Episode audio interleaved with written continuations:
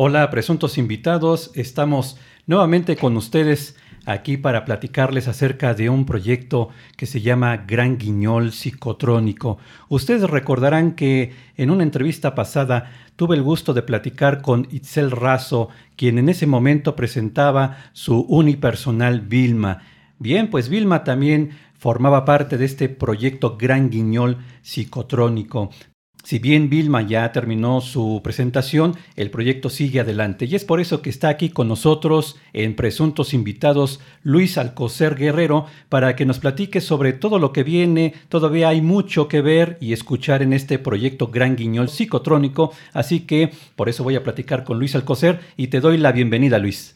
Oh, muchas gracias. Y platícanos primeramente cómo surge este proyecto Gran Guiñol Psicotrónico. Es un título muy sugerente, muy llamativo. Explícanos un poquito más acerca de este proyecto. Sí, eh, bueno, Proyecto Gran Guiñol Psicotrónico es el nombre de la compañía con la que trabajo, con la que monto las obras que escribo y tenemos también procesos largos de entrenamiento.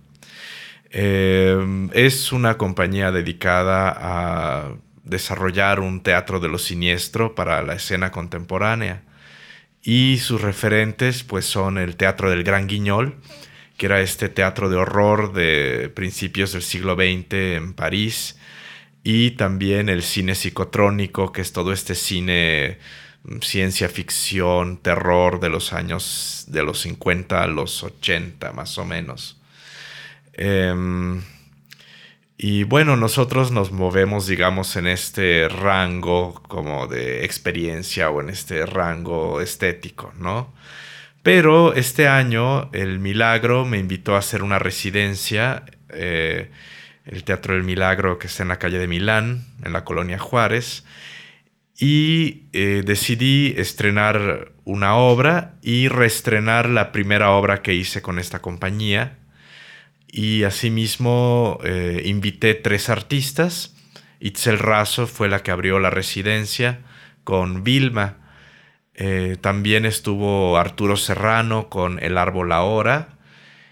Y el otro artista invitado estrenará el 29 de febrero, Rodrigo Castillo Filomarino, su obra Eco. Eh, yo estoy estrenando, de hecho ayer estrenamos el juego de mamá, que es la producción más reciente, y el sábado vamos a reestrenar La invención de la histeria. Eh, de hecho, el sábado y el domingo va a ser muy interesante porque va a ser función doble. Es decir, podemos ver la invención de la histeria a las 6 de la tarde y el juego de mamá a las ocho y media. O sea, nos metemos, vemos la función, nos vamos por un café, regresamos a ver la siguiente. Casi como aquellas eh, jornadas de cine permanencia voluntaria, ahora podríamos decir que sería teatro permanencia voluntaria. Pues sí, podemos este, de una vez comprar los dos, las dos entradas y... Esa es muy buena idea. Quedarnos ahí, ¿no? Platícame un poquito sobre, y sin que me des detalles solamente para que nos entre la curiosidad, ¿de qué va el juego de mamá? Bueno, el juego de mamá a grandes rasgos eh, es una obra sobre la violencia familiar y la relación con nuestras madres. Eh, toca el tema de la sacralización de la madre en México, eh, que bueno, a mí me parece que es bastante nefasto, ¿no? Para los hijos y para las madres también. Es horrible para una madre ser sacralizada y también es un hijo es horrible tener, para un hijo, tener una madre que es como tan intocable, ¿no? Tan poco humana.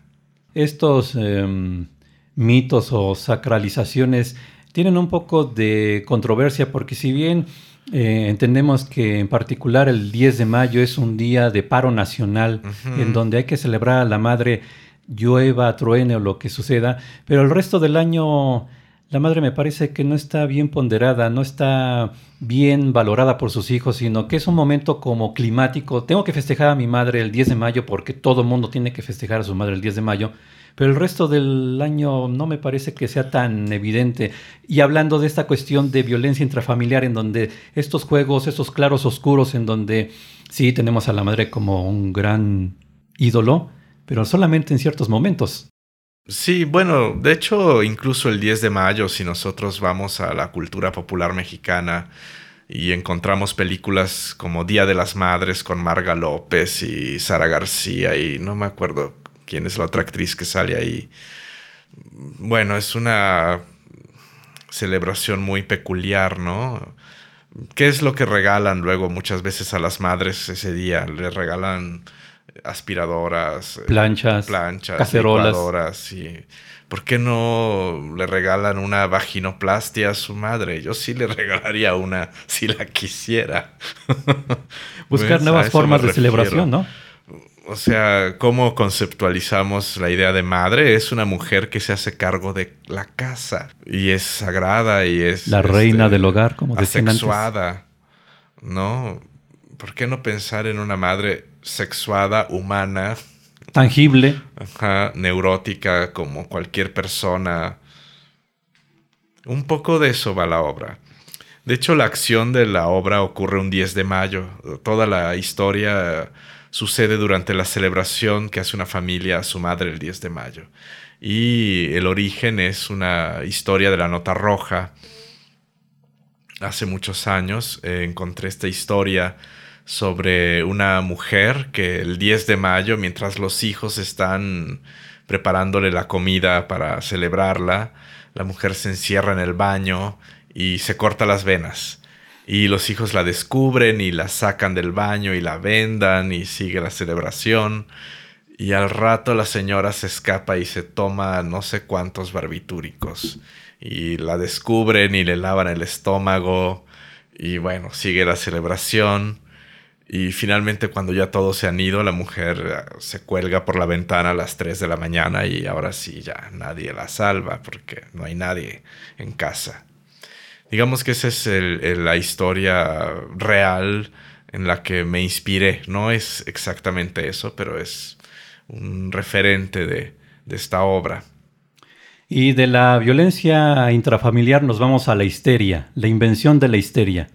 Platícanos, danos algunas pautas de la invención de la histeria. Bueno, tanto las obras eh, que están dentro de la invención de la histeria como el juego de mamá Todas esas obras están publicadas en un libro que se llama Florilegio de Teatro Psicotrónico y todas las obras tocan el tema de la relación con la madre. La invención de la histeria eh, se compone de cuatro obras cortas eh, que tienen que ver con ese tema, igual que el juego de mamá. Y aquí me surge una duda.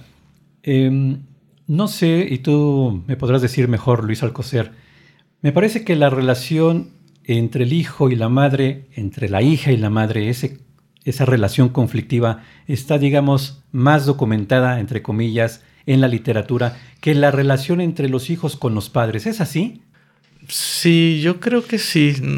Bueno, lo, así, si me preguntas en este momento, eh, y situaciones padre-hijo que yo recuerde en la literatura, en general suelen ser eh, situaciones de ausencia situaciones donde un hijo busca a su padre, porque no, nunca lo ha visto o lo añora. Mm, bueno, Pedro Páramo, por ejemplo, por poner un, pues un caso como muy destacado, ¿no? Y también viene otra presentación que es Eco. Sí, Eco es la primera obra de Rodrigo Castillo Filomarino como director. Él es un hombre que tiene 20 años aproximadamente haciendo música para danza, música para teatro. Y bueno, pues desde niño él creció en los escenarios, o sea, sus padres, su padre es un director de escena muy importante, su mamá es una coreógrafa muy importante. Él pasó su infancia viendo justamente todos los procesos de montaje y de sostener una temporada. Y esta es la primera vez que él se lanza a pues a ser el director de una obra, ¿no? Diría yo el autor. Es decir, el criterio para escoger a los invitados que tenemos es justamente eh, que tengan proyectos que puedan ser considerados como teatro de autor. O sea, no solamente sean eh, personas que escriben ahí en su cuarto en, o en su estudio, sino que además de eso eh, sean quienes se hacen cargo de la puesta en escena, de producirla, de intervenir en muchos otros aspectos de la producción, de la creación escénica, y que de alguna manera su escritura no sea solo sobre el papel, sino su escritura ocurra también en el tiempo y en el espacio de manera más o menos directa. Ese es el criterio que se escogió para invitar a estos dramaturgos. Sí, porque con todo y que yo he dicho que estas obras que acabo de estrenar y la que reestreno mañana eh, tienen, digamos, como este rango estético o esta, sí, esta tendencia estética, eh, son también obras profundamente personales. Mm, los textos son, eh, pues sí, muy personales, casi autobiográficos, digamos que yo puedo decir que tuve una adolescencia muy expresionista. Entonces por eso los textos parecen un poco expresionistas, ¿no? Pero son como testimonios de lo que a mí me ha tocado ver o vivir o experimentar en relación con la familia o con una madre, ¿no?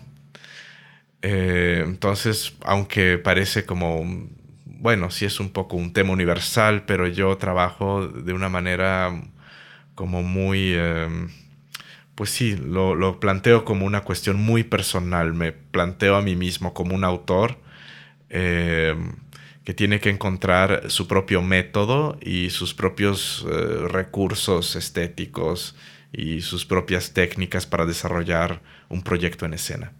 Y dentro de este proyecto Gran Guiñol Psicotrónico también se va a presentar un libro. Sí, eh, vamos a tener la presentación del libro Este lugar común, que reúne eh, las obras que se presentaron el año pasado en Dramaturgias Ambulantes, un ciclo que organiza Itzel Razo cada año, en el que invita justamente artistas escénicos que de algún modo se asumen como autores eh, totales en ese sentido, ¿no? son dramaturgos, pero que también están haciendo la puesta en escena, la producción, que también intervienen en muchos otros elementos. Y también tendremos un homenaje, un homenaje a Javier Lizárraga. Platícanos del personaje y después del homenaje que se le hará a Javier.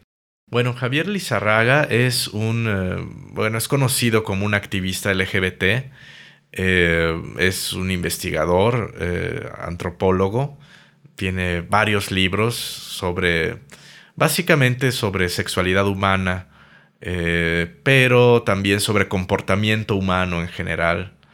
Em, uno de sus libros más conocidos es Una historia sociocultural de la homosexualidad, por ejemplo. Entonces él es una figura como muy eh, destacada en ese, en ese ámbito. Y bueno, yo creo que lo ubican mucho por su activismo y por su escritura eh, como ensayista, eh, pero como ensayista y como investigador académico.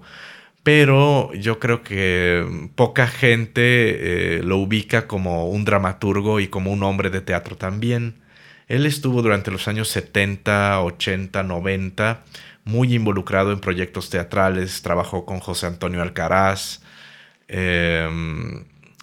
bueno, él mismo fungió como crítico, ahora no recuerdo en qué periódico, pero estuvo también muchos años así. Y fue dramaturgo también ya en los años 90, finales de los 80, una buena parte de los 90. Eh, produjo muchas de estas obras de lo que en esa época se llamaba teatro gay, que digamos, bueno, yo diría en este momento que eso ya es un mundo que no existe. O sea, el teatro gay en los 90 era muy interesante porque eh, tocaba temas y presentaba un imaginario que no era accesible en ningún otro medio. La televisión, el cine, no hablaba con tanta libertad de estos temas. Entonces había un público muy ávido de querer ir al teatro a reconocerse o a verse o a imaginar eh, otras vidas posibles, otras formas de interactuar con los demás, eh, gente que quería ver y pensar en el teatro cuál podría ser su lugar en el mundo, ¿no? Digamos que en los 70, si eras gay, eh, era muy angustiante porque sentías que de verdad no había un lugar para ti en el mundo Y digamos que el teatro gay eh, era una ventana donde podías dialogar con otras personas. ¿Se creaba comunidad? Sí, al margen de la calidad y al margen de los estilos que son muy... Es, es como un conjunto muy heterogéneo. Digamos que sucedía ese fenómeno. La gente sí iba y había como un interés eh, muy íntimo y muy genuino un interés por pensarse como individuos, pero también como individuos que forman parte de una sociedad, ¿no? Y tratar de imaginar cuál es mi lugar aquí, o, dónde puedo, o cómo puedo yo crearme un mundo en este mundo. Un poco eso era, yo creo, el poder que tenía ese teatro.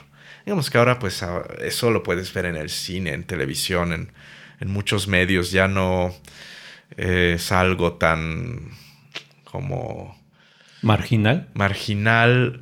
Digamos que el encanto que tenía ese teatro era esta sensación de estar haciendo algo un poco secreto, ¿no?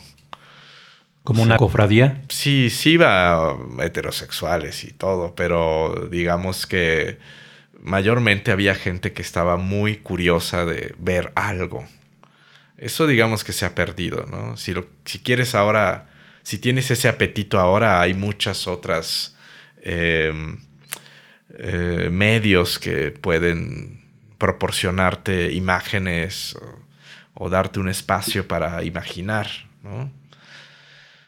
De este homenaje es que surge la lectura de Todas las mujeres. Sí, Todas las mujeres son iguales. Es, eh, bueno, no es una de las últimas obras que presentó, luego siguió presentando otras cosas, pero es una obra que tuvo un cierto éxito, pero en su momento, por varios problemas, no pudo tener una continuidad. Entonces, eh, bueno, hay un grupo de teatro que tenía la idea de montar esta obra con Coral Bonelli. Eh, pero Coral Bonelli falleció, entonces todo el proyecto tuvo que rehacerse y repensarse. Entonces van a presentar ellos esta lectura dramatizada con la idea de que este sea como el arranque de la obra y en el Festival Internacional de Teatro de la Ciudad de México sea ya su estreno. Ahí se estrenaría ya Todas las mujeres son iguales. Sí, digamos que comienza aquí en este teatro como lectura dramatizada y ya hacia septiembre, octubre sería su estreno. Entonces digamos que es como yo quería que fuera también un lugar, esta residencia para darle digamos como un impulso a ese proyecto y bueno, espero que realmente se logre terminar, porque sí es muy difícil de repente montar una obra y a veces se caen y se caen los proyectos. Esta obra que estreno ahora, El Juego de Mamá, um, hace seis años que quiero montarla, ¿no? ¿Seis años? Sí. Se ha complicado bastante entonces. Pues ha pasado todo, eh, el dinero siempre es un problema, luego también el tiempo de los actores Luego también a veces los teatros, hay teatros que cierran o hay concursos para programación, pero no, siempre te vas a quedar. O sea, hay mucha gente haciendo teatro, pocos espacios, poco público, entonces todo eso se complica. Para nuestros amigos, los presuntos invitados que quieran acercarse a este proyecto Gran Guiñol psicotrónico, redes sociales, página en internet, ¿cómo estamos pendientes de los horarios? Bueno, podemos entrar a la página del Teatro El Milagro. Ahí están los horarios. Son un poco extraños los horarios. Por eso... Como todo en psicotrónico. Sí, por eso prefiero como remitirlos allá. Porque ahí ya está como en la pantalla muy claro. Nosotros también tenemos una página de Facebook. Nos pueden buscar como Granguinol Psicotrónico. También tenemos Twitter como T mayúscula psicotrónico. Y también tenemos Instagram como Granguinol Psicotrónico. Entonces ahí siempre estamos eh, recordándole a la gente que nos sigue las fechas, los horarios. Te puedo contar de una vez que el juego de mamá está de jueves a domingo a las ocho y media, siempre. Hasta el primero de marzo. Sí, salimos el primero de marzo. Terminamos el primero de marzo.